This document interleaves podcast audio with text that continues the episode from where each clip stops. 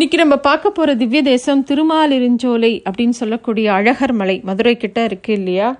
ரொம்ப ஒரு அழகான ஒரு திவ்ய தேசம். இந்த திவ்ய தேசத்தை பற்றி வராக புராணம் பிரம்மாண்ட புராணம் ஆக்னேய புராணம் இந்த மூணு புராணங்கள்லையும் சொல்லப்பட்டிருக்கு. இந்த அழகான மலைக்கு வந்து ரிஷபாத்ரி அப்படிங்கிற ஒரு பேரும் உண்டு. ஏன்னா இந்த சுற்றி இருக்கிற மலையெல்லாம் பசு மாதிரி இருக்குமா? இந்த மலை மட்டும் பார்க்கறதுக்கு ரிஷபம் அப்படிங்கிற காளை மாதிரி இருக்குமா? அதனால இதுக்கு ரிஷபாத்ரி அப்படிங்கிற பெயர் உண்டு. பெருமாளை எல்லா ராமா கிருஷ்ண அவதாரங்களில் எல்லா இடங்கள்லையுமே வந்து பெருமாளை குறிப்பிடும்போது அழகர் அழகானவன் அப்படின்னு சம்ஸ்கிருதத்தில் நிறைய இடத்துல குறிப்பிடப்பட்டிருக்கு. அந்த அவதாரங்களை பற்றி சொல்லும்போது. அதனால் தமிழ்லேயும் இந்த பெருமாளுக்கு அழகர் கல்லழகர் அப்படின்னு பேர். மதுரையில் இருக்கிற பெருமாளுக்கு கூடலழகர். இங்கே பல்லாண்டு ஆரம்பித்ததோ அங்கே வந்து கூடலழகர் பெருமாள். இந்த பெருமாளுக்கு கல்லழகர்னு பேர். அது மட்டும் இல்லை ஆண்டாள் வந்து குழலழகர் வாழழகர் கொப்புழில் எழு பூவழகர் அப்படின்னு ஆண்டாளோட மங்களாசாசனம். அதே மாதிரி திருமங்கை மன்னன் அதாவது திருமங்கை ஆழ்வார் வந்து அச்சோ ஓர் அழகியவா அப்படிங்கிற மாதிரி மங்களாசாசனம். இந்த பெருமாளுக்கு வந்தால் சுந்தர்ராஜன்னு பேர். ஏன்னா வடமொழியில் அழகன் அப்படிங்கிறதுக்கு சுந்தர்ராஜன் அப்படிங்கிற பெயர். இங்கே யம தர்மராஜன் வந்து என்ன பண்ணியிருக்கான் ஒரு தர்ம ரூபத்தோடு இருந்து தபஸ் பண்ணுறான் பெருமாளை நினச்சி பெருமாளை சேவிக்கணும் அப்படிங்கிறதுக்காக. அங்கே பெருமாள் அவனுக்கு ஸ்ரீமன் நாராயணன் சுந்தரராஜனாக காட்சி கொடுக்குறார். அவரை சேவித்த உடனே அவர் இதே மாதிரி எல்லாரும் சேவிக்கணும் அப்படின்னு யம தர்மராஜன் ஆசைப்பட்டு அங்கே தேவ விஸ்வகர்மாவை கூப்பிட்டு அந்த விமானம் கோபுரம் கோட்டை எல்லாத்தையுமே நிர்மாணம் பண்ணுறான் அந்த கோவிலை ரொம்ப அழகாக நிர்மாணிக்கிறான். விஸ்வா விஸ்வகர்மா தான் இந்த கோவிலை உருவாக்கினதா வரலாறு. பெருமாள் வந்து திருவிக்ரம அவதாரம் எடுக்கும்போது ஒரு பாதத்தால் உலகத்தை அளந்துட்டோ மறுபாதத்தினால விண்ண அளக்க வரத்துக்காக காலை தூக்கும்போது அந்த காலானது பிரம்மனோட சத்தியலோகத்து வரைக்கும் போச்சான். அப்போது பிரம்மன் தன்னோட கமண்டல நீரால் இந்த பெருமாளோட திருவடிக்கு அபிஷேகம் பண்ணுறான் அந்த கமண்டல நீர் பெருமாளோட காலில் பொன் சிலம்பில் பட்டு தெரித்து அந்த இடத்துல இருந்து இங்கே சிலம்பாரா பெருகி இந்த இடத்துல உற்பத்தி ஆறுது அப்படின்னு சொல்கிறா இந்த திருமாலிருஞ்சோலையில் இந்த சிலம்பாறு எங்கேருந்து உற்பத்தி ஆறுதுன்னு இனி வரைக்கும் தெரியல. ஏன்னா அது வற்றாத ஒரு ஜீவ நதியாக இன்னும் அங்கே வந்துட்டே இருக்குது பெருமாளுக்கு இந்த நீர்லேருந்து தான் திருமஞ்சனம் தினமும் நித்தியமும் நடக்கிறது. இந்த சிலம்பாறு தான் நூப்புர கங்கை அப்படிங்கிற இந்த சிலம்பாருக்கு இன்னொரு பெயர் உண்டு. இந்த தீர்த்தமானது வந்து ரொம்ப விசேஷம். இங்கே இருக்கக்கூடிய உற்சவருக்கு இதில் திருமஞ்சனம் பண்ணினா தான் சரியாக இருக்குமா? வேற ஏதாவது ஒரு நீர் எடுத்து திருமஞ்சனம் பண்ணால் அந்த உலோக அந்த திருமேனியே அப்படியே கருத்து போயிடுமா? இங்கே இருக்கக்கூடிய மூலவர் பெரு ஸ்ரீ பரமசுவாமி பஞ்சாயுதங்களோட ஸ்ரீதேவி பூதேவி சூழ பிரயோக சக்கரத்தோட பெருமாள் திருக்கோணம். தாயாருக்கு சுந்தரவள்ளி ஸ்ரீதேவி அப்படிங்கிற பேர் உண்டு. உற்சவருக்கு சுந்தர்ராஜன் கல்லழகர் அப்படின்னு திருநாமம். இங்கே இருக்கிற உற்சவ மூர்த்தி இருக்கு இல்லையா? ரொம்ப அழகு. இந்த உற்சவ மூர்த்தி வந்து அபரஞ்சி அப்படிங்கிற ரொம்ப புனி ரொம்ப தூய்மையான பொன்னால் உருவாக்கப்பட்டவர். இந்தியாவிலேயே ரெண்டே ரெண்டு இடத்துல தான் அந்த மாதிரி இந்த அபரஞ்சி பொன்னால் பண்ணப்பட்ட உற்சவ மூர்த்திகள் இருக்குது ஒன்று வந்து இந்த கள்ளழகர் கோவில் இன்னொன்று வந்து திருவனந்தபுரத்தில். சோலை மலைக்கரசர் அப்படிங்கிற திவ்ய பிரபந்தம் இந்த உற்சவ மூர்த்தியை வர்ணிக்கிறது. புராணம் வந்து ரிஷபாதீஷர் அப்படின்னு இந்த இது உற்சவ மூர்த்தியை குறிப்பிடுறது. மூலவரை விட உற்சவ மூர்த்திக்கு ரொம்ப புகழ் இங்கே. அவரும் இந்த உற்சவ மூர்த்தியும் பஞ்ச ஆயுதங்களோட தான் காட்சி கொடுக்குறார். இந்த கோவிலை பற்றி சிலப்பதிகாரம் பரிபாடல் எல்லா இடத்துலையும் குறிப்பிடப்பட்டிருக்கு. அதாவது பெருமாளை சேவிக்கணும் அதாவது திருமலையை சேவிக்கணும்னு ஆசைப்படுறவா எல்லாருமே இந்த மலையை நோக்கி கை கூப்புவாளாம் அப்படின்னு சொல்லி பரிபாடலில் சொல்லப்பட்டிருக்கு. இங்கே பாயிரந்த சிலம்பாறுங்கிற நூப்புர கங்கை ரொம்ப விசேஷமான ஒரு நதி. சிலப்பதிகாரத்தில் சிலம்பாற்றை பற்றி ரொம்ப ஸ்லா ஸ்லாகியமாக சொல்லப்பட்டிருக்கு. திருமாலை சேவிச்சுட்டு திருவரங்கம் போகும்போது அப்போ மாடலன் அப்படிங்கிறவன் இந்த மலையில் இருக்கக்கூடிய மூன்று தீர்த்தங்களை பற்றி சொல்கிறான் அப்போ வழியில் சந்தித்த கோவலனும் கண்ணகி க கவுந்தேடிகள் மூணு பேர்கிட்டையும் சொல்கிறான் என்ன சொல்கிறான்னா இந்த பக்கம் இடது பக்கமாக இருக்கிற காட்டு வழியாக போனால் திருமால் குன்றத்தை கிட்ட போவீங்க. அங்கே ஒரு சுரங்க வழி இருக்குது அது வழியாக போனால் மூன்று தீர்த்தங்களை பார்க்கலாம். அதில் வந்து ஒன்று புண்ணிய ஸ்ரவணம் பவகாரிணி இட்ட சித்தி அப்படிங்கிற மூணு தீர்த்தத்தை பார்க்கலாம். புண்ணிய சிரவணத்தில் நீராடினா இந்திரனால் எழுதப்பட்ட ஐந்திர வியாக்கிரணம் அப்படிங்கிற நூலை பற்றின அறிவு உங்களுக்கு கிடைக்கும். பவகாரிணியில் மூழ்கினா பழைய பிறப்பை பற்றின அறிவு உண்டாகும். இஷ்ண சித்தியில் நீராடினா நினச்சதெல்லாம் கைகூடும் அப்படின்னு ஒரு இடத்துல அவன் குறிப்பிட்டு சொல்கிறான் பெரியாழ்வார் ஆண்டாள் நம்மாழ்வார் திருமங்கை ஆழ்வார் பேயாழ்வார் பூதத்தாழ்வார். இந்த ஆறு ஆழ்வார்களும் இந்த திவ்ய தேசத்தை பற்றி நிறைய பாடல்கள் பாடியிருக்கா.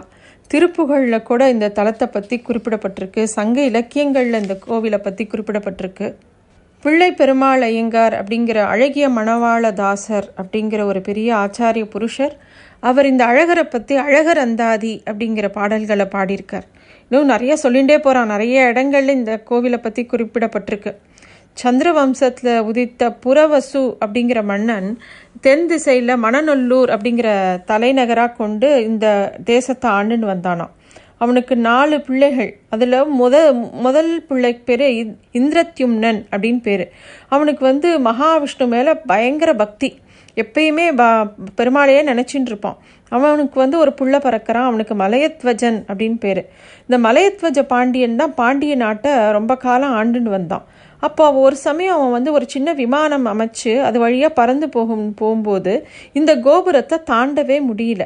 அப்போ தான் அவனுக்கு இங்கே வந்து இருக்கக்கூடிய இந்த திவ்ய தேசமானது எவ்வளோ வசத்தின்னு அவனுக்கு தெரிஞ்சு இந்த கோவிலுக்கு பெரிய கைங்கரியம் பண்ணணும் நிறைய கைங்கரியத்தை இந்த கோவிலுக்காக பண்ணினா அவன் கடைசி வரைக்கும் ஒரு ஸ்ரீ வைஷ்ணவ மன்னனாகவே இருந்தான். அதே மாதிரி ஸ்ரீரங்கத்துக்கும் திருமாலிருஞ்சோலைக்கும் நிறைய விஷயங்கள் ஒத்துமையாக இருக்குது ரெண்டு கோவில்களுக்கும் கோட்டைகள் உயர்ந்த மதில் சுவர்கள் எல்லாமே இருக்கும். ரெண்டு கோவில்களையும் நெல்மணிகளை சேர்த்து வைக்கிறதுக்காக குதிர்கள் சில சன்னதிகளில் பெரிய பெரிய குதிரைகள் இருக்கும். போய் பார்த்தீங்கன்னா தெரியும் அந்த கோவில்களில். அதே மாதிரி ரெண்டு கோவிலோடைய பிரதான வாசல் இருக்கு இல்லையா? உள்ளே போகிற வாசலுக்கு இங்கே வந்து திருமாலிருஞ்சோரையில் ஆரியன் வாசல்னு பேர் அங்கே ஆரியப்படா வாசல் அப்படின்னு பேர் ஸ்ரீரங்கத்தில். ரெண்டு ஸ்தலங்கள்லேயும் பிரசாதங்கள் தயாரிக்கிறதுக்கு அப்புறம் விளக்கிடுறதுக்கெல்லாம் தனி நெய் அதே மாதிரி திருவிழாக்களில் ரெண்டு கோவில்லையும் நிறைய விஷயங்கள் ஒரே மாதிரி ஒத்துமையாக இருக்கும். திருவரங்கத்தோட மதில்களை பற்றி திருமங்கை ஆழ்வார் பாடியிருக்கார். திருமாலரிஞ்சோலையோட மதில்களை பற்றி பெரியாழ்வார் பாடியிருக்கார். திருவரங்கன் ராமானுஜருக்கு அருள் பாலிச்சான். இதே மாதிரி மாலிருஞ்சோலை வந்து இருக்கக்கூடிய அழகர் வந்து கூரத்தாழ்வானுக்கு அருள் பாலிச்சாராம். இது ரெண்டு பேருமே அழகர்கள். அதாவது ஸ்ரீரங்கம் பெருமாளும் அப்படி ஒரு அழகு கல்லழகரும் அப்படி ஒரு அழகு. திருவரங்கன் சயன கோலத்தில் நமக்கு அந்த அழகை காமிச்சான். இங்கே இருக்கக்கூடிய கல்லழகர் நின்ற கோலத்தில் நமக்கு அந்த அழகை காமிக்கிறார். பெரியாழ்வாரும் ஆண்டாளும் இந்த பெருமாளை பற்றி நிறைய பாசுரம் பாடி கடைசியாக இந்த அழகரையே கல்யாணம் பண்ணிக்கணும்னு ஆண்டாள் ஆசைப்படுறா. இந்த அழகர் தான் ரங்கநாதனாக வந்து ஆண்டாளை கல்யாணம் பண்ணிக்கிறதா ஐதீகம். இந்த இடமே அழகர் மலையே ஒரு சோலை மாதிரி இருக்கும். சுமார் ரெண்டாயிரம் வருஷத்துக்கு முன்னாடி இடைக்காடர் அப்படிங்கிறவரால் அழகர் மலையில் மருத்துவ மன்றம் ஒன்று ஏற்படுத்தப்பட்டு சித்த வைத்திய சாஸ்திரங்கள்லாம் இங்கே வளர்க்கப்பட்டது. இங்கே இருக்கக்கூடிய மூலிகைகள் மரங்கள் எல்லாமே சித்த வைத்திய நூல்களுக்குள்ள சொல்லப்பட்டிருக்கிற அரிய வகையான நிறைய மருந்துகள் இங்கே கிடைக்குமா? பாண்டிய மன்னர்கள் இருக்காங்க இல்லையா? அவங்களுக்கு இந்த கோவிலில் நிறைய திருப்பணிகள் பண்ணியிருக்காங்க. பாண்டியர்களுக்கு ராமாயண காலத்தில் கபாடபுரம் அப்படிங்கிறதான் தலைநகராக வச்சுட்டு இருந்தாங்க. மகாபாரத காலத்தில் வந்து மணநல்லூர் அப்படிங்கிற ஊரை தலைநகராக வச்சுட்டு இருந்தாங்க அதுக்கப்புறமா சங்கம் அருவிய காலத்துல எல்லாம் மதுரையை தான் தலைநகரமாக வச்சுருந்தாங்க. இந்த பாண்டிய மன்னர்கள் பாரம்பரியமாக விஷ்ணு பக்தர்கள். பெருமாளோட அவதாரங்களில் முதன்மையான அவதாரமான மச்ச அவதாரத்தோட ஞாபகமாக தான் பாண்டியர்கள் தன்னோட கொடியில் மீனை சின்னமாக வச்சுட்டு இருந்திருக்கான் பாண்டியர் மன்னர்கள் வந்து அவளோட பேர் பார்த்தோம்னா வானர் வானாதிரியார் அப்படிங்கிற மாதிரி தான் கிட்டத்தட்ட அவளோட பேர்கள் எல்லாமே இருக்கும். ஐநூறு ஆண்டுகள் தொடர்ந்து ஆட்சி பீடத்தை அவங்க தான் அலங்கரித்தான் அதுலேயும் முக்கியமானவர்கள் அப்படின்னு சொல்ல பார்த்தோம்னா திருமாலிருஞ்சோலை நின்றான் மகாபலி அதே மாதிரி வானதிராயன் உரங்கா வில்லிதாசன். இவா வச்சிருக்கிற பேரை பார்த்தாலே அவளுக்கு பெருமாள் மேலே இருந்த ஈடுபாடு ரொம்ப ரொம்ப அழகாக தெரியும். அழகரை பற்றி பேசணுன்னாலே ரொம்ப முக்கியமான விஷயம் கல்லழகரோட திருவிழா. அதுவும் சித்திர மாதத்தில் சித்ரா பௌர்ணமின் போது நடக்கக்கூடிய திருவிழா தான் நம்ம எல்லாருக்கும் உலகத்திலேயே பிரசித்தமான ஒரு திருவிழா இது. மதுரையில் மீனாட்சி அம்மன் கோயிலில் தொடங்குற இந்த சித்திர திருவிழா அதுவும் இந்த அழகர் திருவிழாவும் ஒரே சமயத்தில் நடக்கும். முன்னாடி காலத்தில் எப்பயுமே இந்த அழகர் கோவிலில் மட்டும்தான் சித்திர உற்சவம்.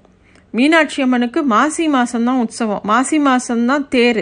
ஏன்னா அதனால தான் அங்கே இருக்கிற வீதிகள்லாம் பார்த்தோன்னா மீனாட்சி அம்மனை சுற்றி இருக்கும்போது மாசி வீதி மேலே மாசி வீதி கீழே மாசி வீதின்னு. ஏன்னா மாசி மாதம் நடக்கக்கூடிய திருவிழாக்காகத்தான் அந்த சாலைகள்லாம் அமைக்கப்பட்டிருந்தது.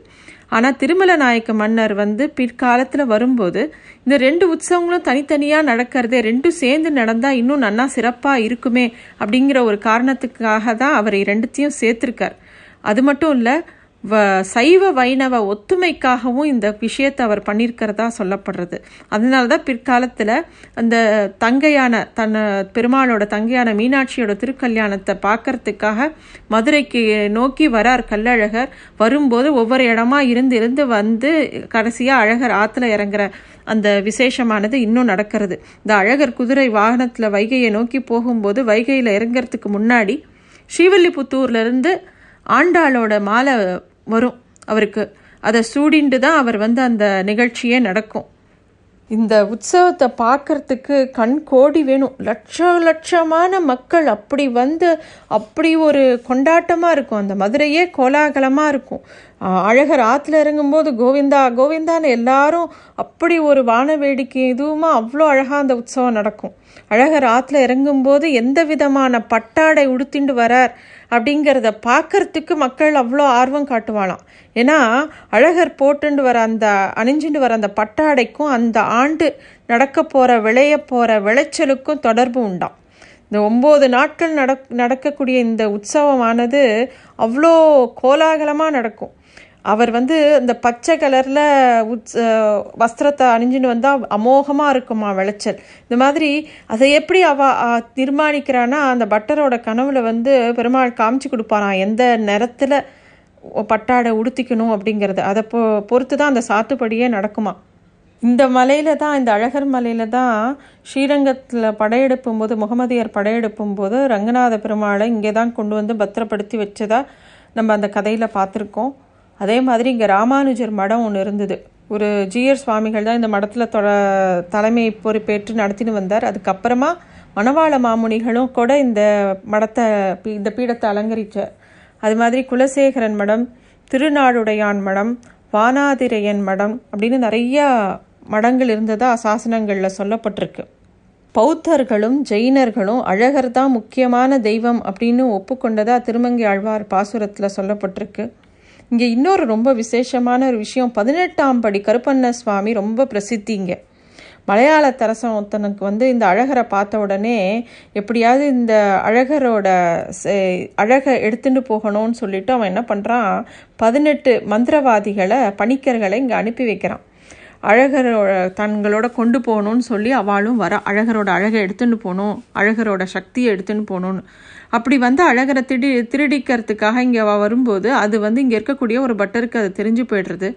அவள் வந்து எல்லாரையும் ஊரில் இருக்கிற மித்தவா எல்லாருக்கிட்டேயும் சொல்லி அந்த பதினெட்டு பேரோடைய மந்திர சக்தியையும் எப்படியாவது கட்டி போட்டு அவளுக்கு அவள் கூட வந்து அந்த துணையாக வந்து அந்த காவல் தெய்வத்தையும் பிடிச்சி வச்சுக்கிறாள் அந்த பதினெட்டு பேரும் இறந்து போய் அந்த பதினெட்டு பேரோட உடலையும் பதினெட்டு படி மண் படிகளாக அமைச்சு ஒரு பக்கமாக வச்சுடுறான். அப்போ இந்த கருப்பண்ண சுவாமி வந்து அழகரை பார்த்த உடனே அழகரோட அழகில் மயங்கி தான் இங்கேயே அழகருக்கு காவல் காக்கிறத காக்கிறதா? அந்த அர்ச்சகர்கிட்ட சொல்லி தனக்கு வந்து ராத்திரி அத்தஜாம பூஜைக்கு உண்டான பிரசாதத்தை மட்டும் தனக்கு கொடுக்கணும் அப்படின்னு கேட்டதாகவும் தானே இங்கே காதல் தெய்வமாக இருந்து பதினெட்டாம் பட்டி கருப்பணசாமியாக நான் இங்கே இருக்கேன்னு சொல்லி கேட்டதாகவும் அதுக்கு ஒத்துண்டு அவர் அதேபடி அங்கேயே இருக்காராம் இன்னும். இந்த பதினெட்டாம் படி கருப்பண்ண சுவாமிக்கு இப்போவும் நைவேத்தியம் ராத்திரி அத்தை ஜாம நைவேத்தியம் அவருக்கு தான் கொடுக்கப்படுறது. அதே மாதிரி கோவிலோட சாவி அவர்கிட்ட இருந்து தான் பட்டர் வாங்கி எடுத்துட்டு போய் கதவை திறப்பார் மூடுவார். அதே மாதிரி அந்த உற்சவ சித்ரா பௌர்ணமி உற்சவத்தும் போது அழகர் புறப்படும் போது என்ன நகை போட்டுண்டு போகிறார் அப்படிங்கிற விஷயத்த கருப்பண்ண சுவாமி முன்னாடி வாசிச்சு காமிப்பாலாம் என்ன போட்டுன்னு வராருன்னு. அதே மாதிரி திரும்பி வரும்போது இதெல்லாம் சரியாக இருக்காங்கிறதையும் கருப்பண்ண சுவாமி பார்ப்பாராம் இதெல்லாம் இந்த வழக்கம்லாம் இன்னும் இருக்குது அந்த கருப்பண்ண சாமி இப்போவும் அங்கே காவல் தெய்வமாக அழகருக்கு அங்கே காவலாளியாக இருக்காராம். இந்த அழகர் மலையில் மேற்கு பிரகாரத்தில் யோக நரசிம்மர் இருக்கார். அவர் கடுகடுப்பான் அப்படிங்கிற முகத்தோட எப்பயும் கோபமாகவே இருப்பாராம். அவரோட சிரஸ்லேருந்து கோபக்கினி அப்படிங்கிறது மேலே கிளம்பி போகிறதா ஒரு ஐதீகம். அவரோட தலைக்கு மேலே ஒரு சின்ன துவாரம் இருக்குது அந்த கோபக்கினி துவாரத்து தணிக்கிறதுக்காக தினமும் எண்ணெய் பால் தயிர் அப்புறம் இந்த நூபுர கங்கையிலேருந்து திருமஞ்சனம் ஜலம் எல்லாம் எடுத்துன்னு வந்து பண்ணுவாளாம். இதுக்காக நூறு வருஷத்துக்கு முன்னாடியே பச்சையப்ப முதலியார் அப்படிங்கிறவர் வந்து ஒரு அறக்கட்டளை ஏற்படுத்தி வச்சு தினமும் இந்த விஷ விஷயம் அங்கே நடக்க நடந்துட்டுருக்கு. அதே மாதிரி ஸ்ரீ வைஷ்ணவத்தோட மறுமலர்ச்சிக்கு முக்கியமானவர் அப்படின்னு சொல்லக்கூடிய கிருஷ்ணதேவராயர் இந்த தென்னாட்டு பக்கத்தில் இருக்கக்கூடிய நிறைய திவ்யஸ்தலங்களில் கிட்டத்தட்ட தொண்ணூறு திவ்யஸ்தலங்களில் கோபுரங்களை கட்டணும்னு ஆசைப்பட்டு கட்டினார். இதில் பெருமையாக நிறைய கோபுரங்கள் வந்து கட்டி முடிக்காமையே நின் நின்று போயிடுது அதை எல்லாத்தையும் ராய கோபுரம் இல்லை மொட்டை கோபுரம் அப்படின்னு சொல்லுவாள் திருமாலிருஞ்சோயிலில் கூட ராயர் கோபுரம் உண்டு.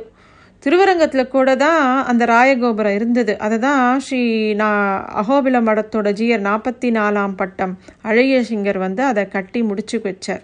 இந்த கிருஷ்ணதேவராயர் தான் முதல் முதல்ல இந்த தலத்துக்கு சமயநல்லூர் சாந்தமங்கலம் அப்படிங்கிற ரெண்டு கிராமங்களை இந்த கோவிலுக்காக தானமாக கொடுத்துருக்கார்.